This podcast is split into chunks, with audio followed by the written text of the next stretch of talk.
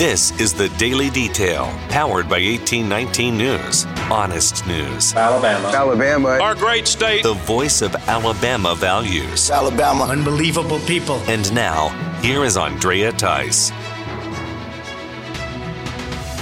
Well, last week, an advisory committee within the Center for Disease Control voted unanimously to incorporate the COVID 19 vaccine as part of a required immunization schedule for children ages 5 and up. This immunization requirement determines if a student can attend a public school in some states. However, in Alabama, the state legislature voted last year and passed legislation that would prohibit the COVID 19 vaccine from being forced upon children as part of school immunization requirements.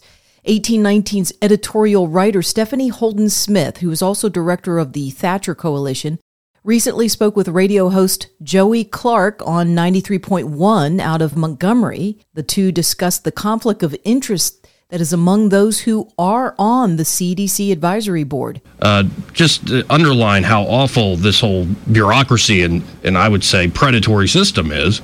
Uh, there's a lot of conflict of interest for the folks at the CDC who approve this, right, along with the pharmaceutical companies there are board members who voted on this, and a multitude of board members actually reported conflicts of interest, meaning they're being paid um, for either COVID related um, information or non COVID related information by Pfizer, by the National Institute, Institute of Health, by the Bill and Melinda Gates Foundation. And they actually reported those conflicts of interest, but then were able to still stay seated at the board and make the make this vote.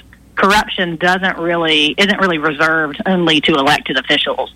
Um, there is corruption deep within the deep state and that's in the state of Alabama and in the federal government. Holden Smith also talked about the fact that Alabama is the only state that has their state health officer appointed to that position. Dr. Scott Harris is not even appointed by the governor as part of the governor's cabinet, but rather is appointed by members of the Alabama Medical Association. We have an unelected, completely unaccountable state health officer that is appointed by a lobbying group that doesn't even represent all the physicians in the entire state.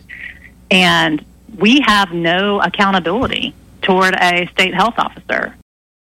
Well, it's now legally official. A federal judge has quashed the subpoena that was issued by the U.S. Department of Justice against the Eagle Forum of Alabama. That subpoena was first filed back in September of this year and involved a wide range of demands from the DOJ regarding recent legislation that prohibits transgender hormones or surgeries for minors. Alabama Eagle Forum had a part in seeking this legislative action, but ultimately it was the state lawmakers and the governor who made the bill become law.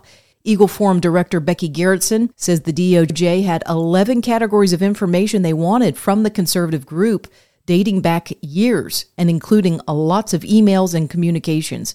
Judge Liles Burke determined that the subpoena and requested information was immaterial to the DOJ if that department is seeking to prove that the VCAP bill is unconstitutional under the 14th Amendment.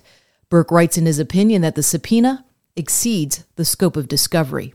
Police in the town of Loxley are searching for a male suspect who is accused of posing as a police officer in order to gain entry into a home and then sexually assault the female occupant. The victim told police that the attack occurred on October 20th and described the attacker as a white man in his mid 40s with dark hair that is cut high and tight. The suspect also had a stud earring in his right lobe and a fish tattoo on his lower left forearm. The victim says that the man knocked on the door, yelling out the words police, and then once he gained entry, when the victim opened the door, he used a club to subdue her. Police are asking anyone with information to call them. A 10 year old girl in Saraland is recovering from her second major brain surgery in two years. Tynla Kitchen has a condition known as Rasmussen's encephalitis in her brain. This causes ongoing seizures. Last Thursday, Kitchen had surgery that removed the entire left side of her brain in order to stop those damaging seizures. Sonia Kitchen is the girl's mother and has reported to WKRG that the surgery did go without a hitch and that they will be doing a test of her daughter's motor skills after she's fully awake. Sonia also said that she did see a slight movement of the girl's right arm, which is the side that's affected by the left side of the brain, and she's also reporting that her daughter even spoke a few words. Mom says her 10 year old daughter loves ballet and is hoping to get back to dancing in the future. We do too, Tanya. We do too. What will be the reception of conservative commentator Matt Walsh when he arrives in Tuscaloosa this Thursday to speak at the University of Alabama? Walsh took his What is a Woman tour to the campus of the University of Wisconsin this past Tuesday. He talks about that welcome on a video that he released on Rumble. Leftist students and faculty were losing their minds over the prospect of my physical presence on campus. They filed a bias incident report. They tore down flyers. They set up safe spaces. They graffitied all over the campus uh, including vandalizing a veterans memorial. When I finally arrived on campus yesterday, over 300 protesters, apparently was the number, gathered outside. Uh, many tried to rush inside the building. Some made it in. Some were stopped. They rushed into the screening of the film. They tried to disrupt it.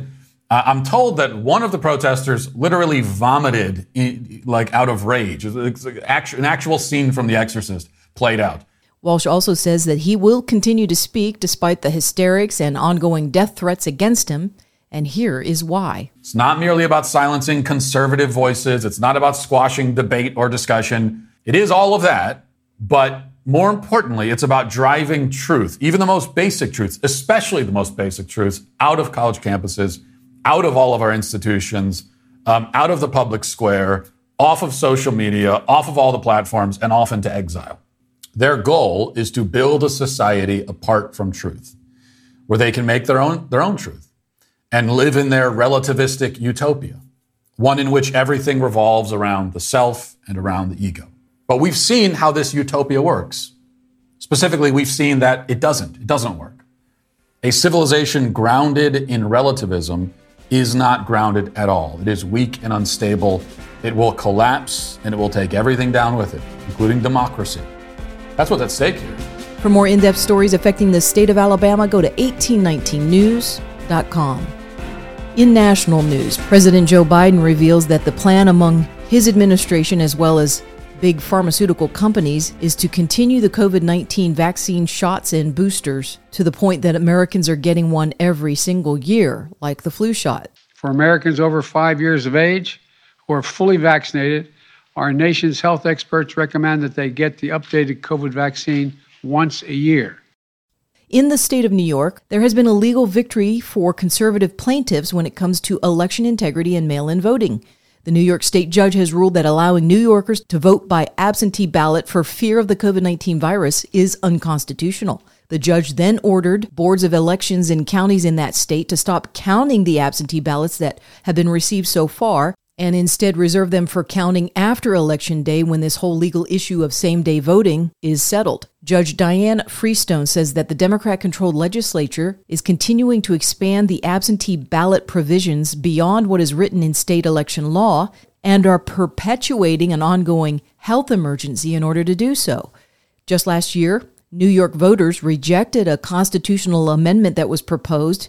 It would have allowed for no excuse absentee voting throughout the state. Also happening in New York, the state Supreme Court ruled that New York City cannot fire its employees for not getting the COVID 19 vaccine. That same court also ordered Democratic Mayor Eric Adams to reinstate all fired employees and give them back pay for the time that they were out of work for refusing the shot. That number roughly stands at 1,400 workers. The court cited the now indisputable fact that the vaccine does not stop its recipient from either catching the virus or spreading it to another person. The state Supreme Court determined that there's no community wide benefit that would merit such a health mandate to city employees and said that the New York Health Commissioner acted beyond his authority.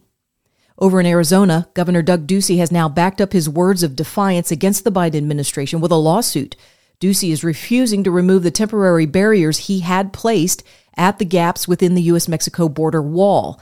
Ducey used old rail cars stacked on top of each other to create a makeshift barrier. The Department of Interior promptly ordered Ducey to remove those temporary rail cars in order for the federal government to, re- to fill in those gaps with other temporary barriers. The governor has refused to back down. Ducey says his state is being overrun with illegal immigrants, and it's all a result of the Biden administration failing to do their job and secure the border. Ducey says the lawsuit is to protect Arizonians and preserve what security measures have already been taken by that state. Former Secretary of Defense under the Obama administration, Ash Carter, has died.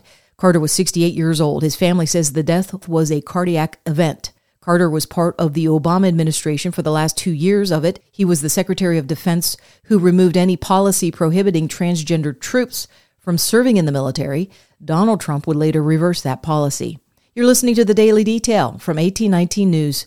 If you are enjoying the Daily Detail and want to make sure the reports come up easily on your electronic device, then be sure to hit the subscribe or follow button on the main page of the Daily Detail on whatever podcasting app you've been using to listen. That could be Spotify, Apple Podcasts, Podbean, or some other podcasting apps.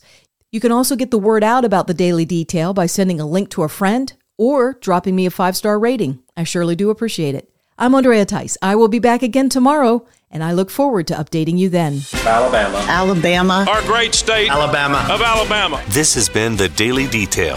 For more up to date news, go to 1819news.com, where you'll find honest news and Alabama values.